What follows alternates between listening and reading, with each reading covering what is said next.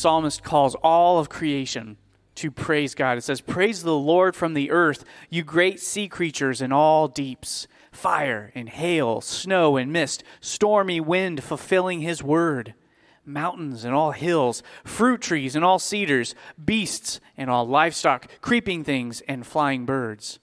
And then he moves to people, kings of the earth and all peoples, princes and all rulers of the earth, young men and maidens together, old men and children. Let them praise the name of the Lord, for his name alone is exalted. His majesty is above earth and heaven. And that's why we're here this morning, is to answer that call of Scripture to resound with the rest of creation at the glory of God, to ascribe to him praise and honor that he is due. And we are so glad that you are here with us this morning to do that. Now, as we continue our worship together, if you would please pull out your worship folder. I see some of you already utilizing it as fans, so hopefully we'll get a little cooler in here. So that, that's one good purpose for this, but it's also good for finding out information in the church about what's going on. Inside the worship folder, you'll find this little check-in card. Not as good of a fan. I wouldn't try this one. But if you would fill this out for us, that would be awesome. You can also do it on our church app. Just let us know that you're here. You can uh, sign up for different events that are going on. And also, you can let us know any prayer requests or praises that you have. We are a praying church, and we love to pray with you, for you, and praise God alongside you. So please uh, feel free to share those requests with us. At the end of the service, we have a white table at either entrance, and you can take this card at the end and slide it in a little slot there in the side. If you are a special visitor with us, we want to offer a special welcome to you. We're so glad that you are here with us, that you chose to come to Newcastle. We don't believe in accidents um, when God is sovereign and at the helm, but we are so glad that you're here, and we pray and hope that you will be ministered to while you're here, that you'll be blessed.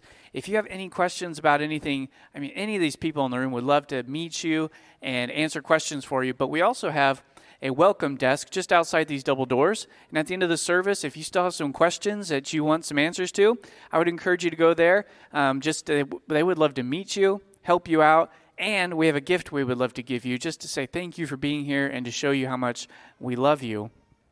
Now, tonight, there's a special event going on that we would love to invite each and every one of you to come to, and that's our congregational meeting right here in the Family Center tonight at 6 p.m. And this is going to be a really uh, joyful time, celebratory time. Um, just last yesterday at the uh, elders retreat, we had a, a day together where we were celebrating. We had just a piece of paper that just listed tons of things that we were thanking and praising God for um, that just happened since Easter just tons of things and you're like man i would love to know those things. Come tonight to the meeting to hear all these updates from some of our elders and pastors and even some of our students. So we have had a team that went to san francisco on a mission trip. Well many of the students who went on that trip and and uh, some of the sponsors and stuff will be sharing updates about that trip. So it's going to be super fun uh, a time of thanking the lord for all the wonderful things he's doing in our church. So we hope to see you all there for that. And then this weekend is our last life group uh, kickoff sign up weekend. I know I said that last weekend. You'd think I'd work here or something, but uh, it's actually this weekend. And so if you're still wanting more information about our life groups, there is a uh, panels out there in the hallway that have all of our different life groups on it, but you can also sign up online. And I don't think I've mentioned that in the four weeks that we've been talking about this. So that's pretty cool electric signups on our website. So I'm expecting a torrent of new signups now because there's a new electric way to do it. So go check that out on our website. And if you have any other questions, um, feel free to contact the office and we'd love to help you out. And then we also have a special visitor with us this morning, Pastor Jay Lennington. He is a staff pastor at Grace Community Church um, in Sun Valley, California and he's going to be bringing the word to us this morning. Now, he's already been pouring himself out and ministering to our church. Already, yesterday, he spent the whole day with, uh, with the elders at the elder retreat, which, by the way, thank you for praying for us during that time. It was a really um, sharpening time, a very uh, good time of reflection and teaching as we got to uh, sit together and talk about things with uh, Pastor Jay. Um, just to help us grow as, as elders and pastors. So, thank you for praying for that. But he also met with our youth group leaders and stuff last night. And so he has just really been serving and ministering to our church. And I'm really looking forward to um, him preaching again here this morning.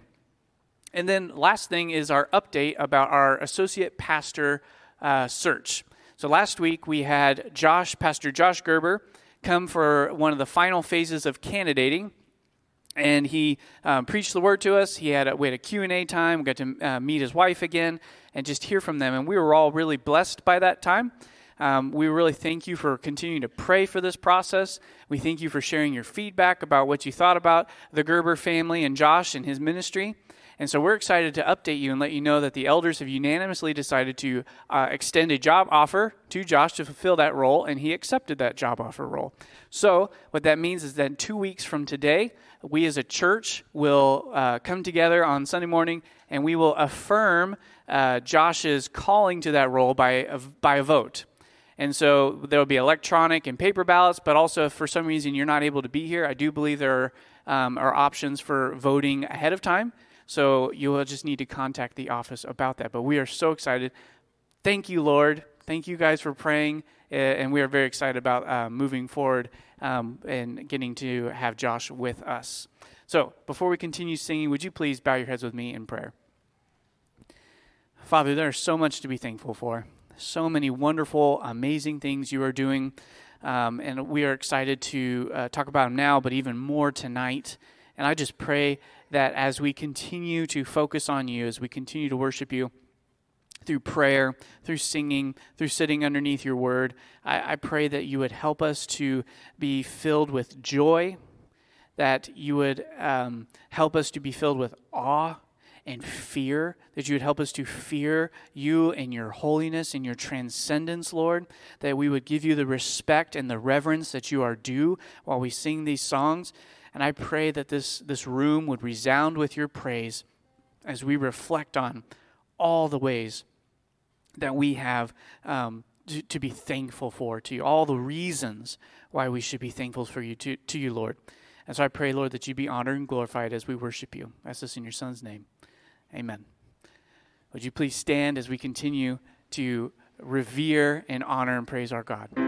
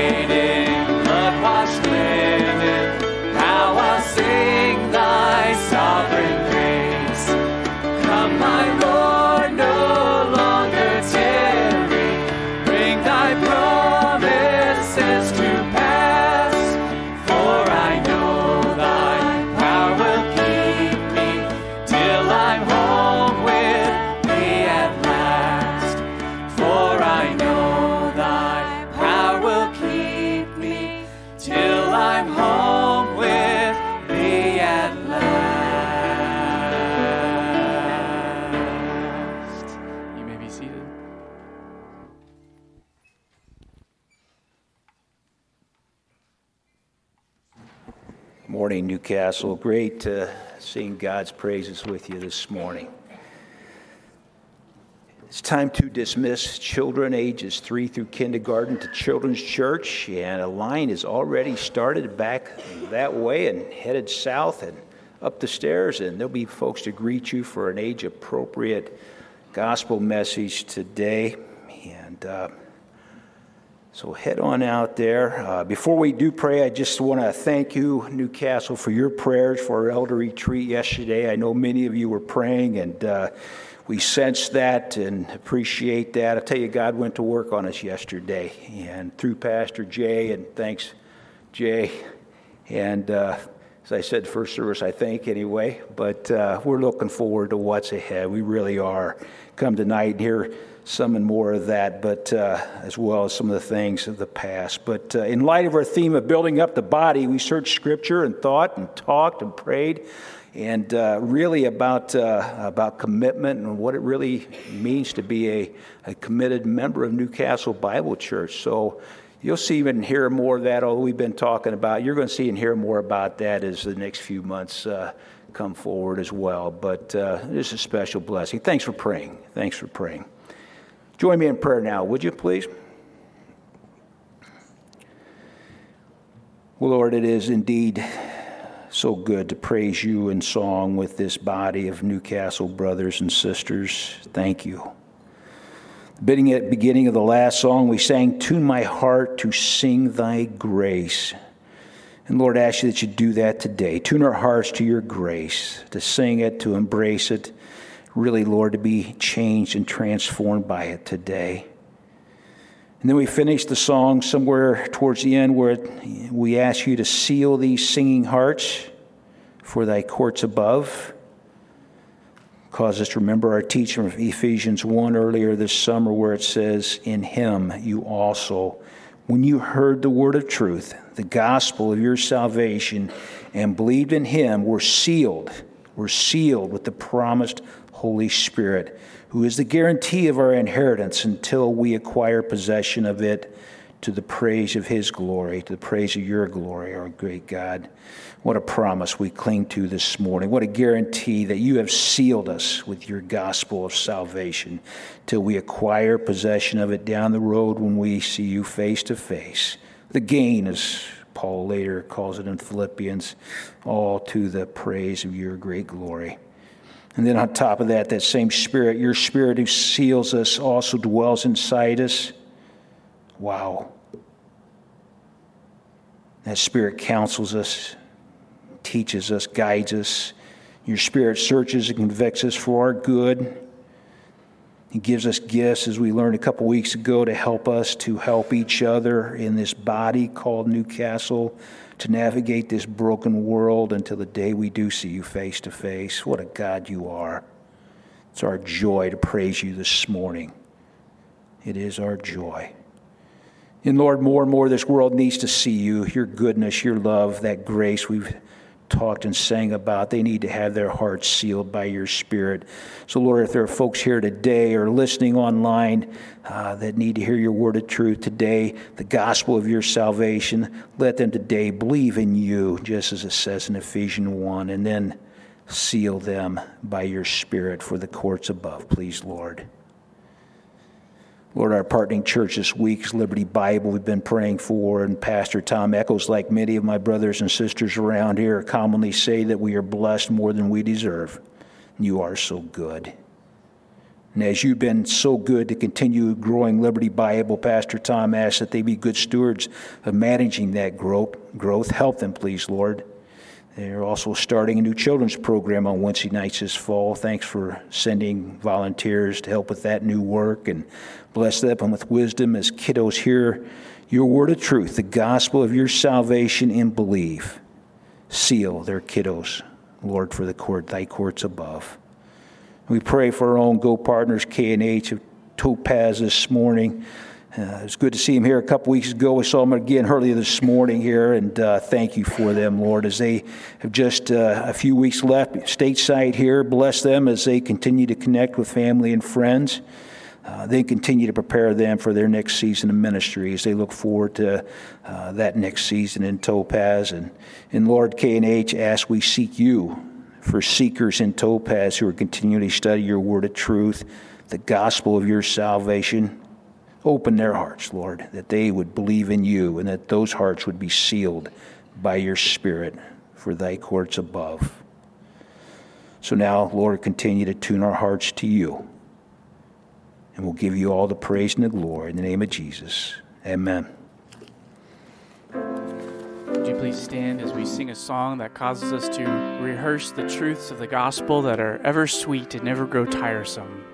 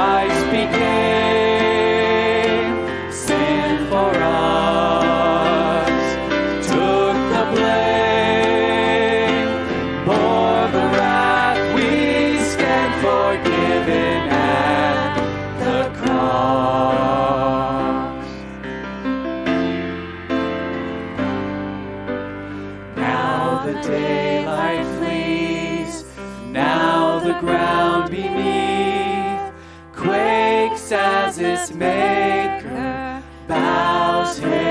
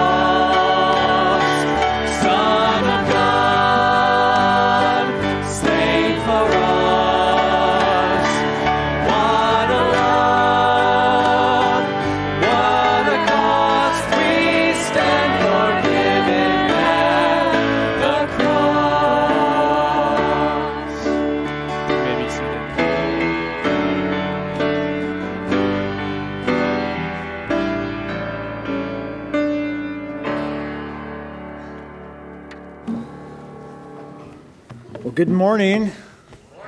It's good to be with you this morning.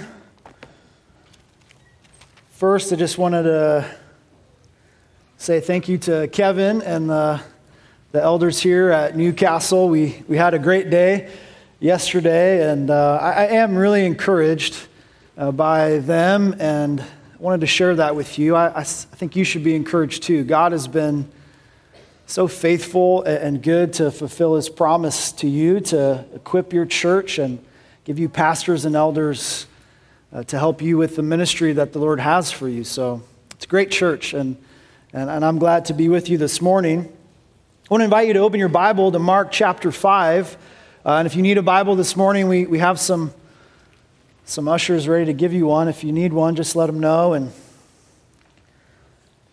Start making your way to Mark chapter 5. As you open, I just want to ask, if you would, to reflect on a statement that maybe you, you've thought before, and it's this the Christian life is really hard.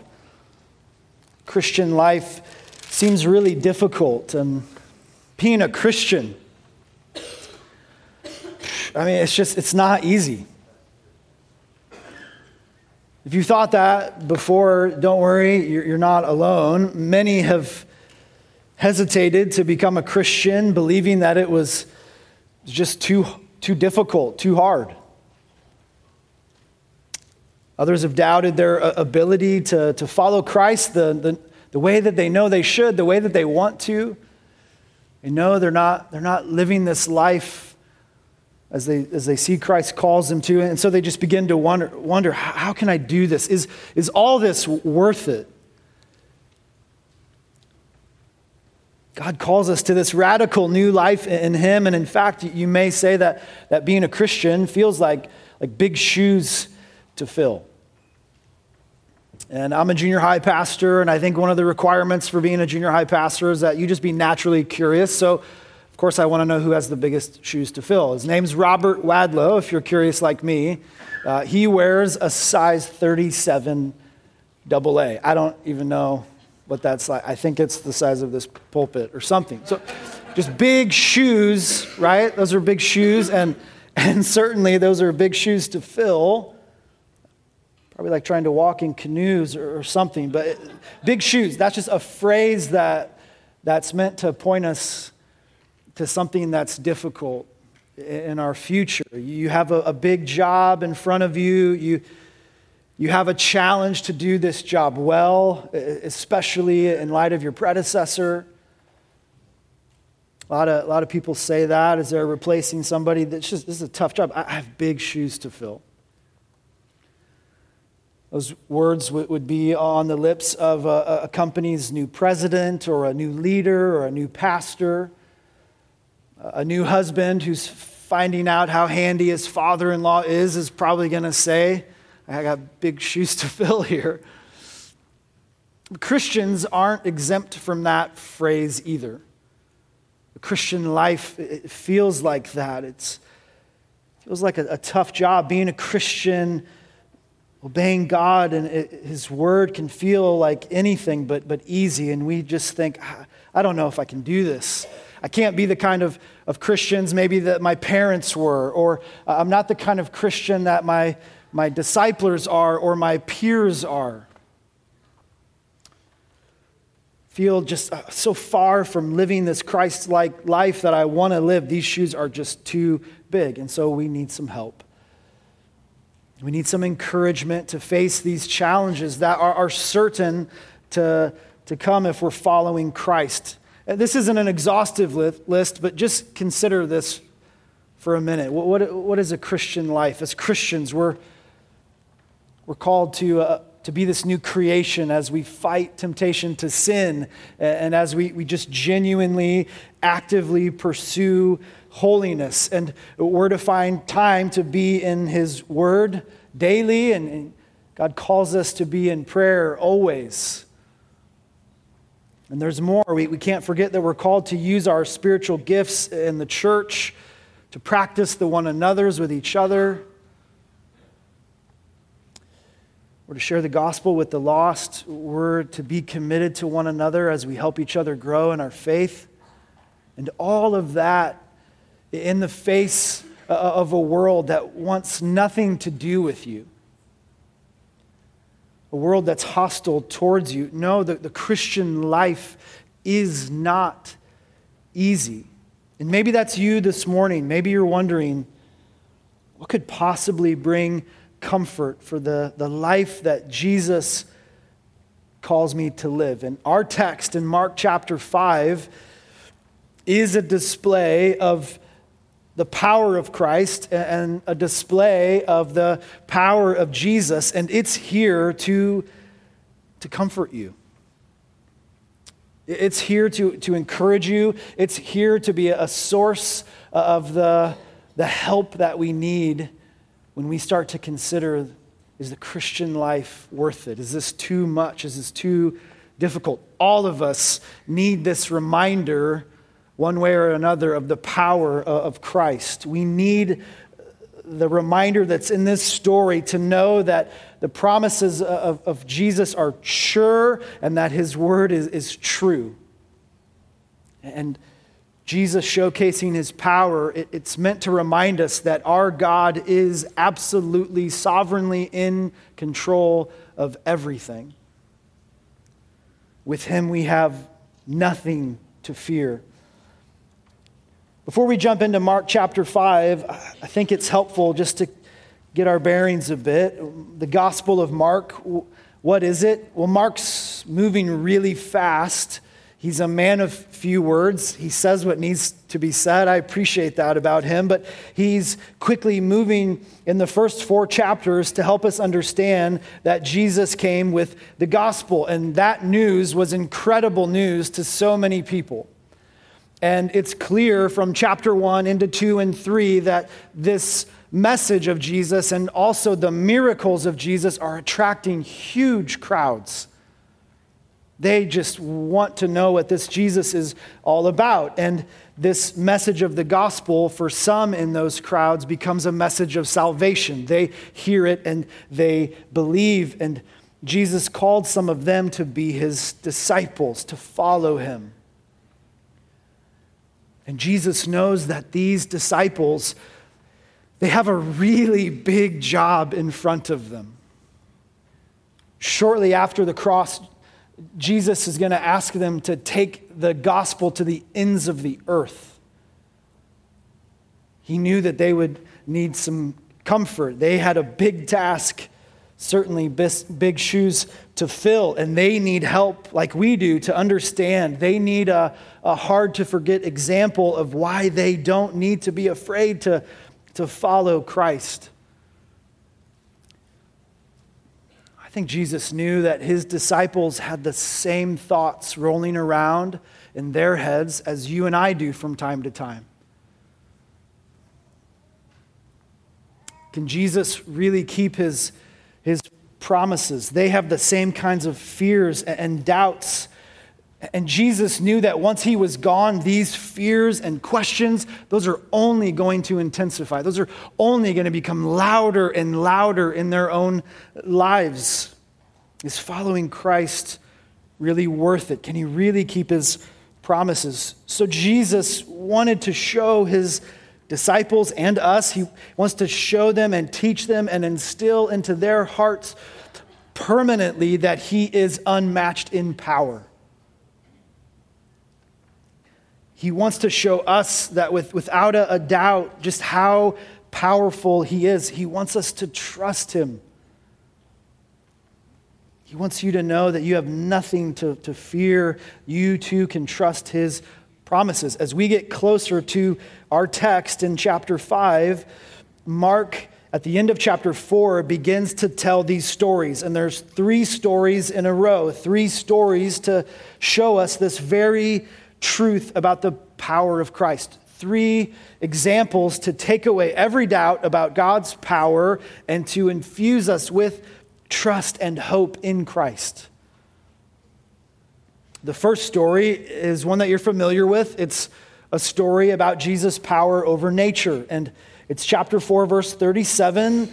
Jesus and the disciples are sailing uh, across the Sea of Galilee, and in a way, they're being attacked by the sea. And the disciples are in panic mode. These experienced fishermen, seamen, they, they are really worried about the size of this storm. So they wake Jesus and they, they yell at him and they're scared and they're freaked out because they're close to drowning and, and Jesus is catching a nap. And as they wake him, Jesus begins to demonstrate his, his power, a, a showcase of power with just a word, this story tells us. Jesus is able to calm this storm. Like a giant hand pushing down on that sea, it's now still as glass and, and pushing these winds away. And the text tells us something so interesting. The disciples are actually now more afraid. Chapter 4, verse 41. They're far more afraid of the power of Jesus than they were of this storm.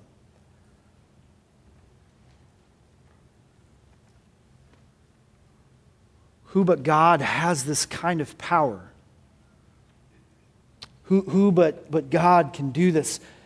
They begin to understand that Jesus' claim is real. God is, is in their boat. And it's really just the first part of the story. There's more to it to help us see the power of Jesus. He has power over nature, that's clear, but he also has power over evil. I want to read our text together. Let's read God's word together and see what God has in store for us this morning. Mark chapter 5, verse 1. They came to the other side of the sea, to the country of the Gerasenes, and when Jesus had stepped out of the boat, immediately there met him out of the tombs a man with an unclean spirit.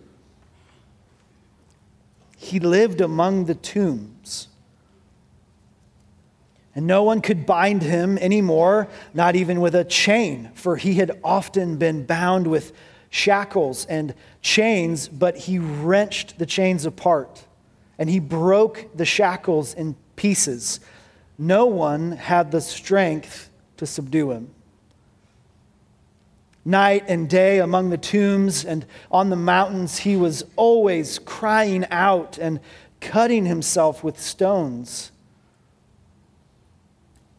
And when he saw Jesus from afar, he ran and fell down before him, and crying out with a loud voice, he said, What have you to do with me, Jesus, Son of the Most High God? I adjure you by God, do not torment me. For he, Jesus, was saying to him, Come out of the man, you unclean spirit. And Jesus asked him, What is your name? He replied, My name is Legion, for we are many. And he begged him earnestly not to send them out of the country. Now, a great herd of pigs was feeding there on the hillside, and they begged him, saying, Send us to the pigs, let us enter them. So he gave them permission. The unclean spirits came out and entered the pigs, and the herd, numbering about 2,000, rushed down the steep bank into the sea and drowned in the sea. The herdsmen fled and told it in the city and in the country, and people came to see what it was that had happened. And they came to Jesus and they saw the demon possessed man, the one who had the legion, sitting there, clothed and in his right mind. They were afraid. And those who had seen it described to them what had happened to the demon possessed man and to the pigs, and they began to beg Jesus to depart from their region. As he was getting into the boat, the man who had been possessed with demons begged him that he might be with him. And he did not permit him, but said to him, Go home to your friends. Tell them how much the Lord has done for you and how he has had mercy on you. And he went away and began to proclaim in the Decapolis how much Jesus had done for him. And everyone marveled. I think what's helpful for us to understand about this story of power is that this story of, between Jesus and this, this madman is that this story, unlike other stories of fantasy and power and magic or whatever else, this story is real.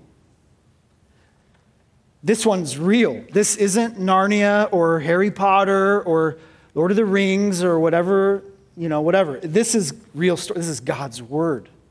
This really happened. And, and I want to go through this story with you and just help you think about what this truth of, of the ministry of Christ means for, for you today. And we'll do that simply by just outlining it this way. We'll talk first about the man or the madman, and then we'll talk about the miracle, and then last we'll, we'll look at the aftermath. Okay, the madman, the man, verses 1 to 5. Verse 1 says, They came to the other side of the sea, uh, to the country of the Gerasenes. And I gave you that context in chapter 4 just so that you would understand what was happening. They, they're probably pretty happy to get out of this boat. Remember the whole, you know, almost drowning in the sea thing. Like they're, they're there, they're out of the boat, happy to be alive. However, the place where they come ashore isn't exactly a great place for them. We, we are to quickly know that they're not going to be thrilled about landing in the country of the Gerasenes. That's not a place for a, a bunch of Jewish people. That's a Gentile place. That's a godless place. This is a, a, country filled with people who don't care at all about the Jewish religion of Judaism. Jews cared very much about being clean, avoiding unclean things like pigs, And here in the Gerasenes, you can find a man not just with a couple of pigs, but 2,000. And I want to tell a bacon joke, but it didn't go over well first service, so skip. We're just gonna, I'm sensitive about it, we're gonna go right by it. The disciples are less than comfortable. First from the storm, now the pigs. And it only gets worse. Verse 2 this man who's demon possessed just comes running at Jesus and them the moment they step out of this boat. And, and here's this picture of this madman, verses 3 to 5. He's, a, again, a, a real man. I want to stress that. It's not a video game where you blast you know, monsters and, and the undead. This is not a movie about zombies. This is a real man who had a family, who had parents, who had brothers and sisters, uh, you know, maybe a cat or something. People knew this man before he became this way, but now he's very different. He's a man who has an unclean spirit, the text says. He's demonized. He's under the control and influence of this evil spirit. Verse 3 tells us something odd. He lives among the tombs. That's a, a, place where people don't live, that's a place for dead people. And he's out of control. People have tried to bind him with, with chains but he would just tear them apart. Verse 4 says he broke shackles and chains, he, he ripped them to pieces. He's crazy strong. And he's also just plain crazy. Verse 5 says he would run around night and day uh, among these, these tombs. And he's crying out, he's howling. The picture gets worse. He's cutting himself with rocks. He's like a, a madman. This, this man had become a monster. And you see those three negative words there in verses 3 and 4. No one could bind him, not even with a chain. No one had strength to subdue him. It's just, it's meant to be like a, a rhythmic reminder of just how powerful this man was. This is power that was frustrating to this community. It, it brought so much agony and frustration upon those people. And, and I believe they knew him. That's why they tried to chain him up, keep him from hurting himself, keep him from scaring the, the, the kids hoping that one day this would just fix itself. And Mark wants us to know that they tried everything.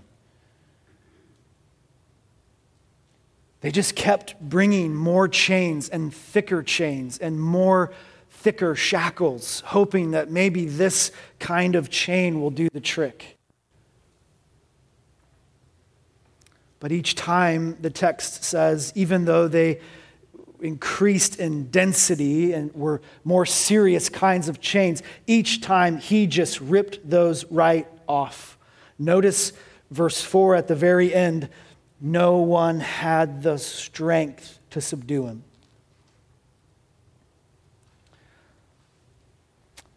No one had enough power. This man turned scary monster, he, he, he, just has too much power. They had tried it all.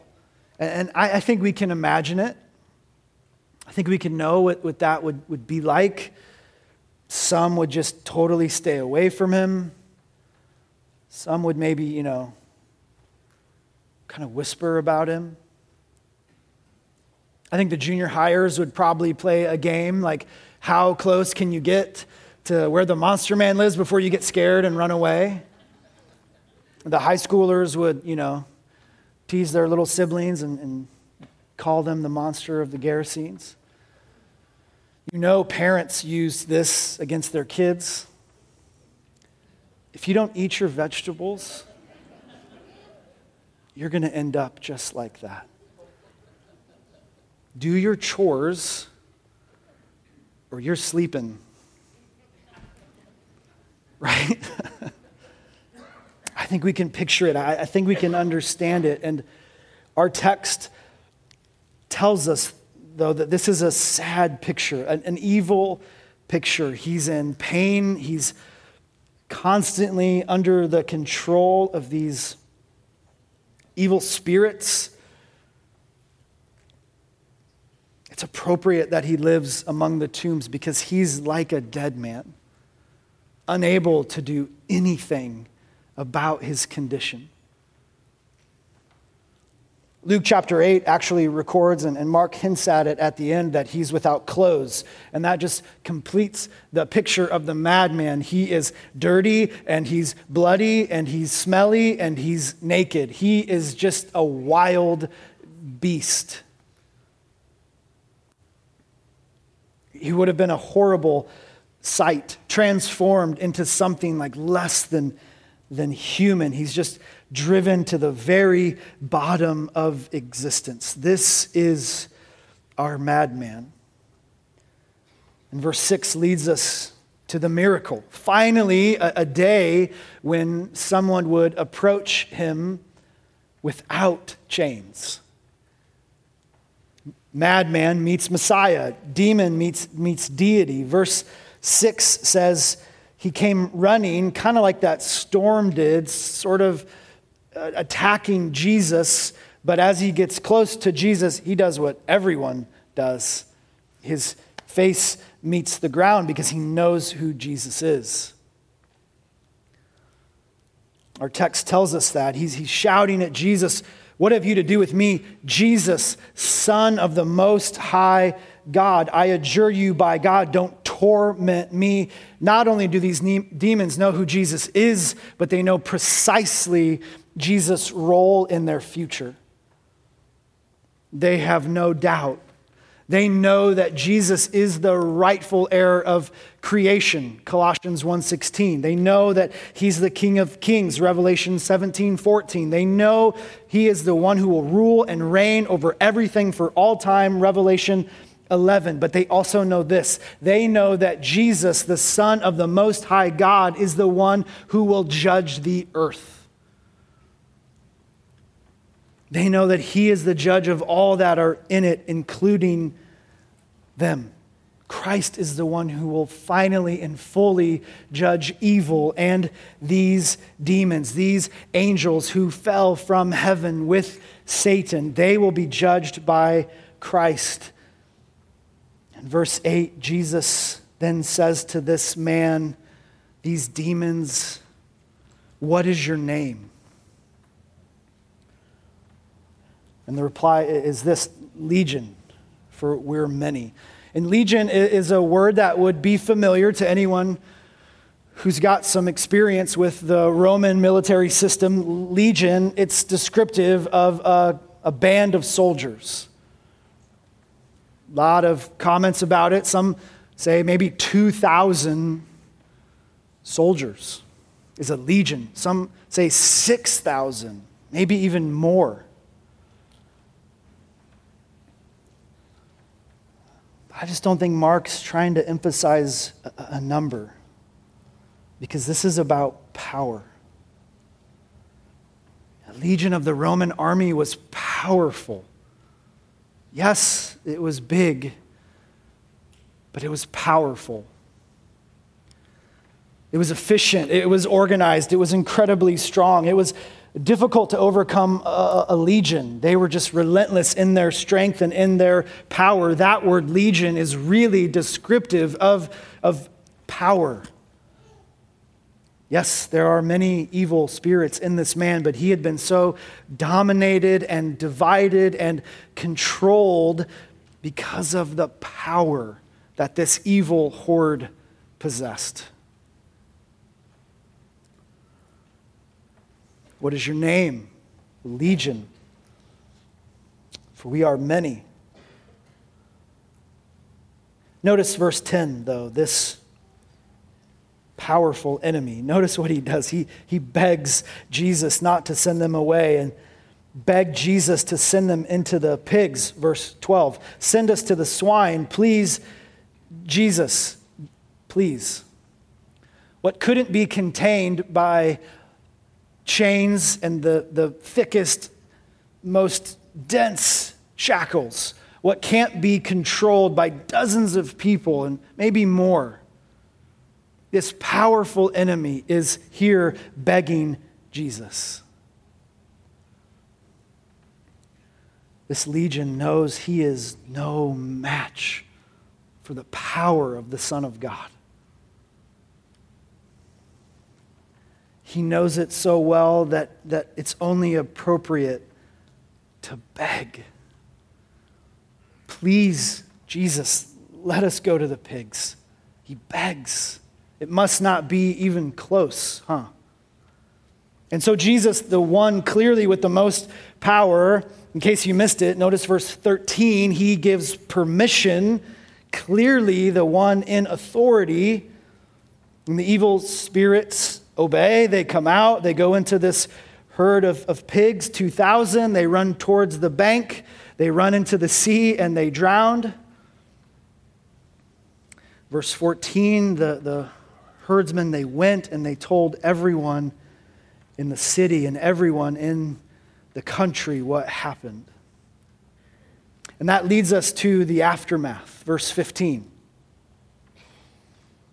And here we see something familiar. The people don't come with celebration, they're not here to, to praise Jesus and show gratitude for, for what he had done with this man. No, instead, they respond like the disciples did in chapter 4.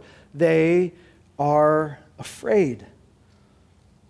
The word had spread. People heard about the pigs. Everybody wants to see they, they want to see the monster man now sitting, clothed and calmed and relaxed and smiling and in his right mind.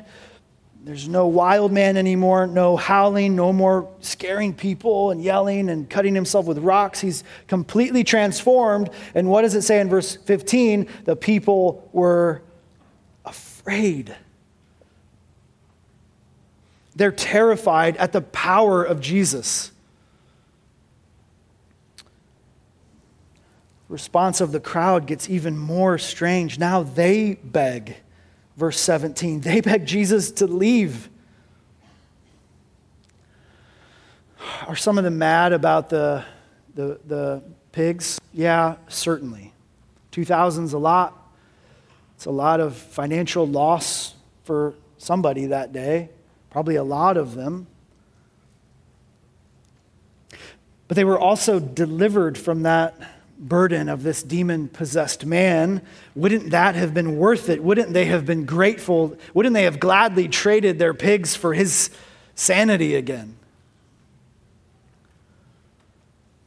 I think, like the disciples, these people of the Gerasenes now see something much more clearly. Something they had only guessed at is now on full display here.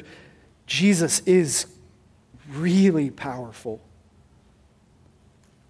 And they're likewise scared and freaked out. This uncontrollable man who had plagued their lives for so long is now calm. And the one responsible, they ask Jesus, Leave. Why? Because they're terrified that this power on display might be proof that Jesus is who he claims to be. And it just it makes me think of John chapter 3 verse 19 and John writes there, this is the judgment. The light has come into the world and people love the darkness rather than the light because their works were evil.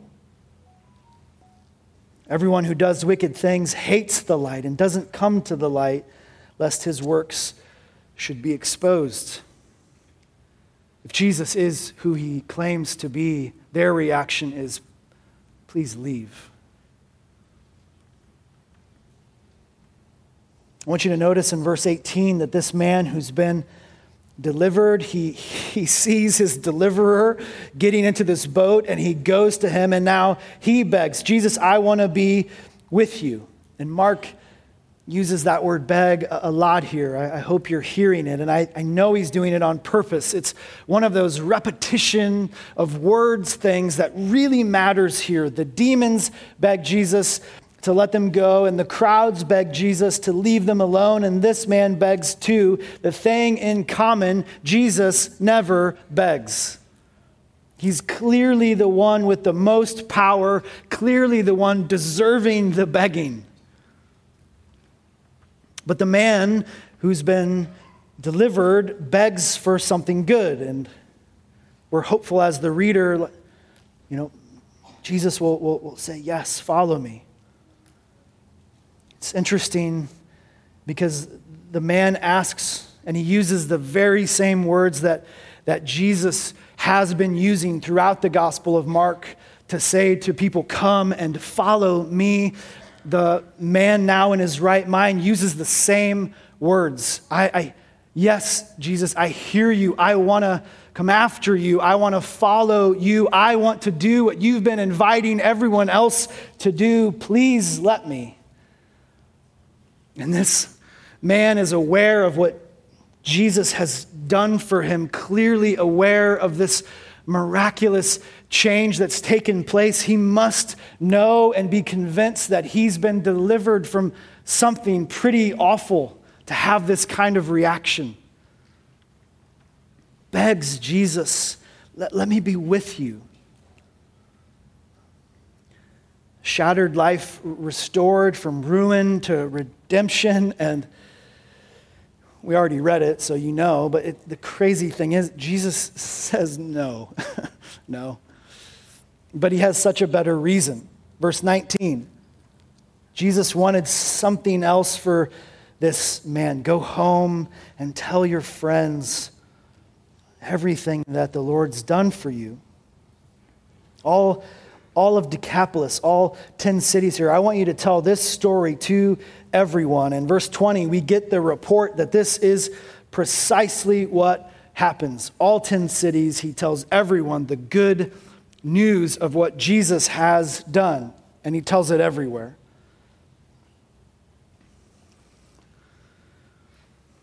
I don't think it's a stretch to know or, or believe that all 10 of those cities knew of this madman. They'd heard rumors if they didn't know him firsthand or had never seen him. And now they get to see him standing before them, saying, Look, look at the power of Jesus. Look at the scars that, that are, are healed. I took a bath, I'm clean, I'm wearing clothes. It's such an uh, amazing picture that he's delivered and transformed. And I love our text because it says, everyone marveled.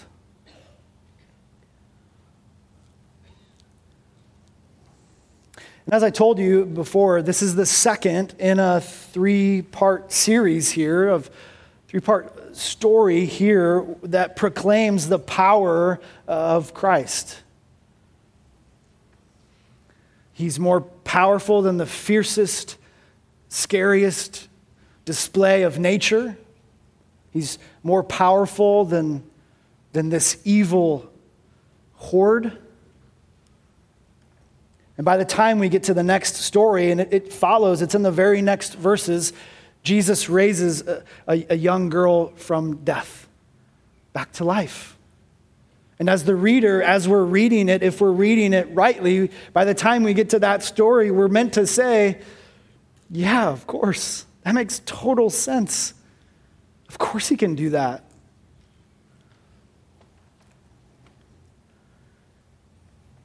But there's something else in these three events that, if we're honest, those are the three, three things that scare us the most nature and evil and death. Those have the ability to, to scare us and intimidate us. They remind us that we're not that powerful, we're not in control. Those have the, a way of making us feel about this big. They make us feel powerless, don't they? And here is Jesus demonstrating and showcasing his power so that we know with him we have nothing to fear. Yeah, those three things that you're most scared of, watch this. so, how do we respond? I, I love this story I told you Mark is a man of a few words. He, he just says the, the bare minimum, but this story he gives the most ink to. And I love it. And I think there's so much application for us. Let me just give you a couple. First, I, I, think this should be what it's meant to be. This reminder of Jesus' power is incredibly comforting for followers of Christ. This is my Savior. If you're following Christ, you read that and go, awesome. Awesome. Because the Christian life is, is tough, it's challenging, it's filled with trouble and trial, but it's good news to know that my God has this kind of power. Romans chapter 8 What then shall we say to these things? If God is for us, who can be against us? What do we have to fear? And it's comforting to know that this is Jesus, isn't it? If you leave with, with nothing else, leave with that message. But I also want you to think about this. It's something so helpful to see. What a great illustration it is. What, what Jesus does for this madman is really one of the most beautiful pictures of the gospel in the Bible. What he does for this man is precisely what the gospel says it can do. Ephesians chapter 2, you're dead in the trespasses and sins in which you walk.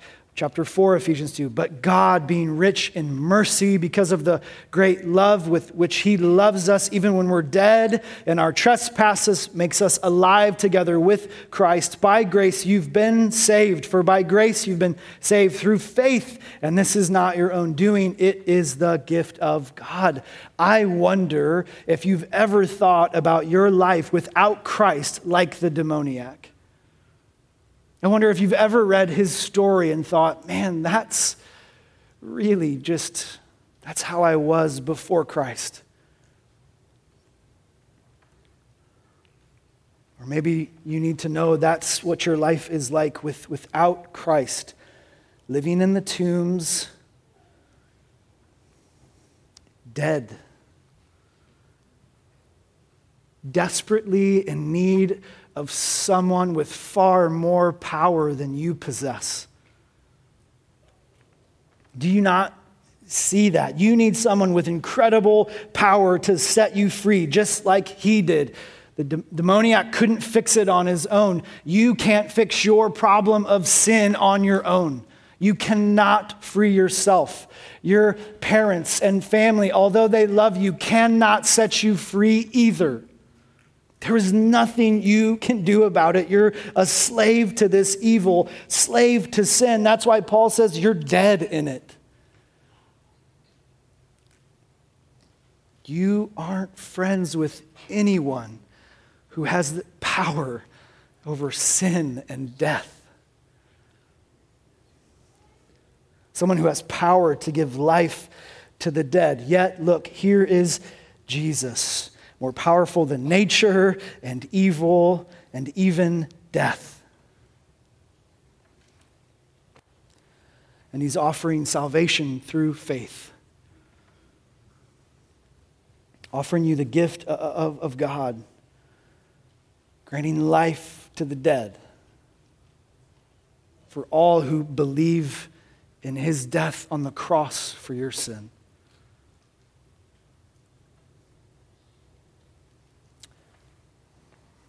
I've often wondered about this demoniac. Does he have any kind of awareness about what's going on? I don't know. The, the text doesn't really tell us.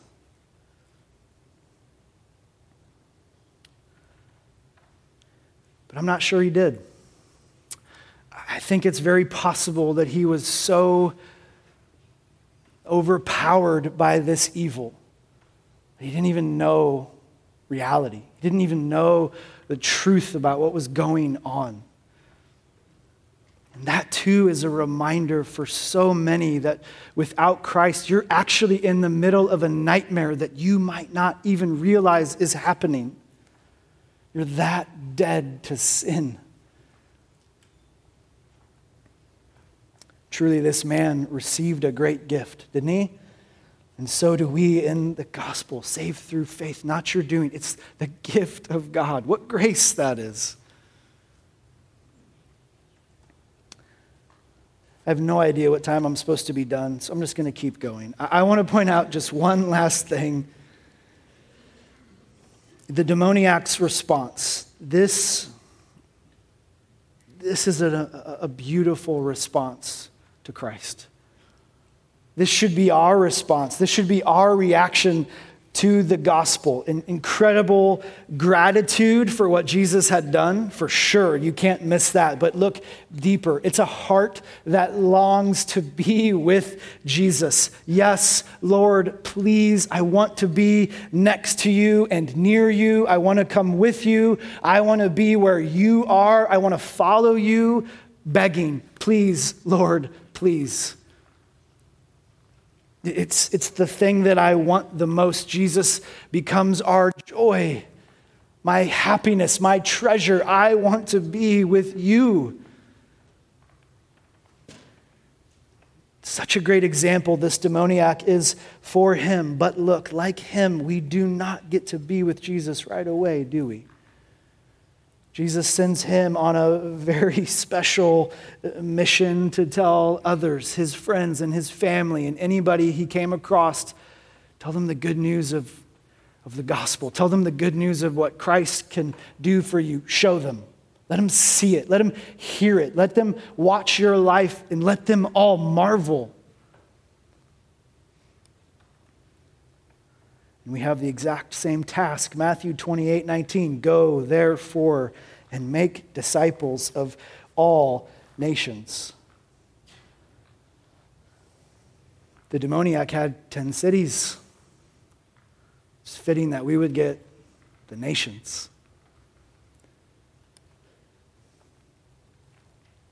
Until the Lord calls you home, we can learn from this great story of power by the response of the demoniac. Go and tell as many people as you can.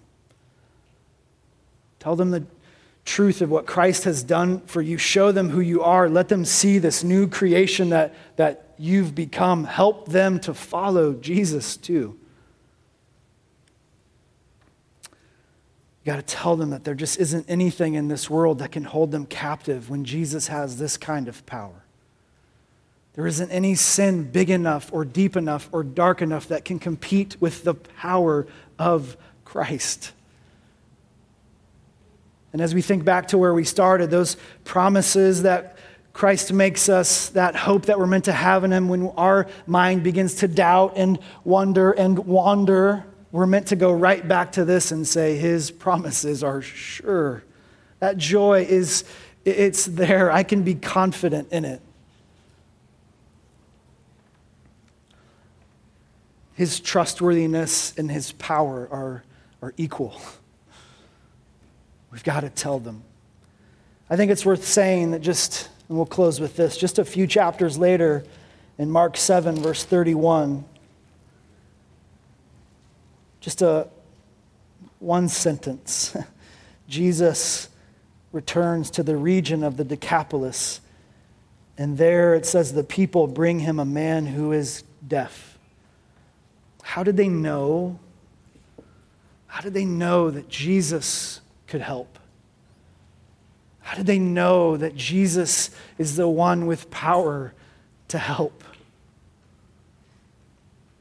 We can't be dogmatic. We, we can't insist that it's because of the demoniac. But it makes sense, doesn't it? Makes sense that this madman who was forever changed by the Messiah went and told everybody. And so they know they need Jesus, and when they see him, they go. And I, I love our text as we think about it, just him teaching them about Jesus and showing them about Jesus. How did they know? Because they heard and they saw, and everyone marveled at Christ. And, beloved, that has to be our response today, too. Let us marvel at who Jesus is. Let us marvel at his power instead of doubting his promises. Let us marvel at the gift of grace that he offers instead of feeling like following him is shoes too big to fill. Let me pray for you. Father, we thank you for this morning. We praise you for sending your son. Thank you for showing us how much power you have. That there is nothing in this world that can compete with your power. Lord God, for those who have not put their faith in you, I pray you'd use this story to draw them to you. Would you be gracious? Would you be merciful like you were to this man? God, show love and kindness again to those this morning here who need your gospel.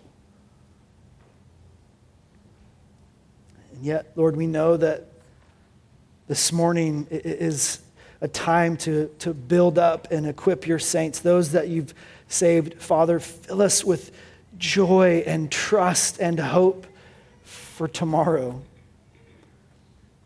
Give us a desire like you, you did for this man to follow you and, and want to be with you and to know and be confident in how powerful that you are. Father, flood our hearts with that comfort that we need today and in the hours ahead. Thank you for this better understanding of the power that you possess. May you use it to bring trust and joy into our lives that you intend. Father, we commit this to your honor, your glory, and we pray in the name of our King and Savior. Amen like the madman, we have many, many reasons to bless the name of the Lord. So would you please stand and sing and let's bless his name together.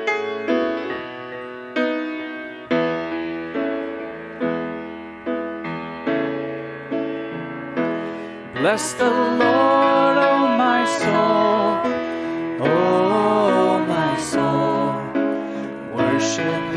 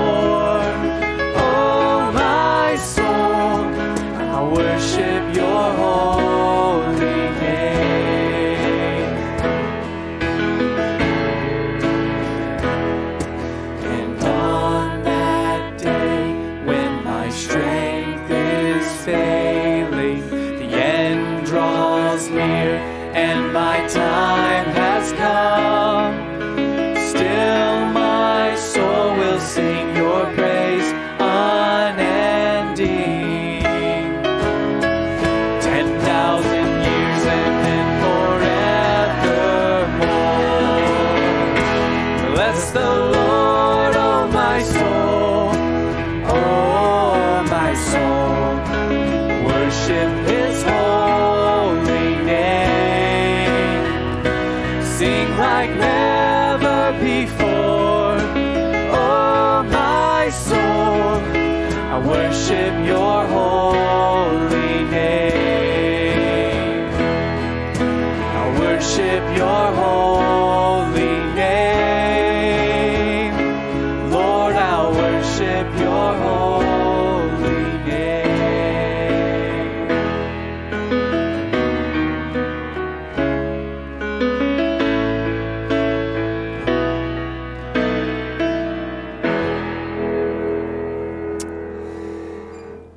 know, it's fascinating to me that uh, we've had two guest speakers the last two weeks.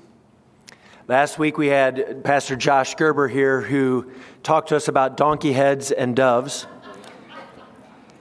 This week we've had uh, a message on demon possessed men from Mark chapter 5. And I don't know what God's doing, and I don't know what God's doing in your heart, but you know, last week we had this message about there is no such thing as a hopeless situation. Our God is a God of hope. And today we heard a message that says there is no power that is stronger than Jesus. No matter how dark or deep your sin, Jesus is more powerful than that. So I don't know what's going on, church, but I know this God is a God of hope, and God is a God of life, and God is a God of salvation. And whatever is going on in your life right now, Jesus is stronger. Submit to Him, surrender, walk in the light, confess your sins and he is faithful and just to forgive your sins and cleanse you from all unrighteousness. That is good news. Uh, You see, we don't, we don't just play games when we come to Newcastle Bible Church. Like, like this is supernatural. We have a God who is alive. And he's a God of hope and he's a God of life. He preserves life and he gives life and he comes and restores life. So believe on Jesus. Believe on Jesus. I'm so glad you've been here. Jay, thank you so much for your ministry to us. It's been a joy to have you here all weekend. We're so thankful for you, brother. Appreciate your ministry so much. Tonight at six o'clock, we are going to have such a sweet celebration. You don't want to miss it. A wonderful report from our youth about San Francisco trip that happened last month. Uh, it's going to be a wonderful time, but then our elders are going to share some other updates about all that God's Spirit is doing here among us. So please plan to join us tonight in this room at 6 p.m. Because we're going to meet in this room tonight at 6, the room has to get reset. So if any of you are able to just help stack some chairs immediately following this service, please uh, do that. Just stack all the chairs, and that will help our team prepare for the setup tonight later in this room as we come together for 6 p.m. congregational meeting. For now, though, let's dismiss by praying our benediction. We'll pray it together from 2 Corinthians chapter 13, verse 14. Would you pray it out loud with me, please? May the grace of our Lord Jesus Christ and the love of God and the fellowship of the Holy Spirit be with you all. And all those who are trusting in the God of hope and the God of all power would say, Amen. You are dismissed.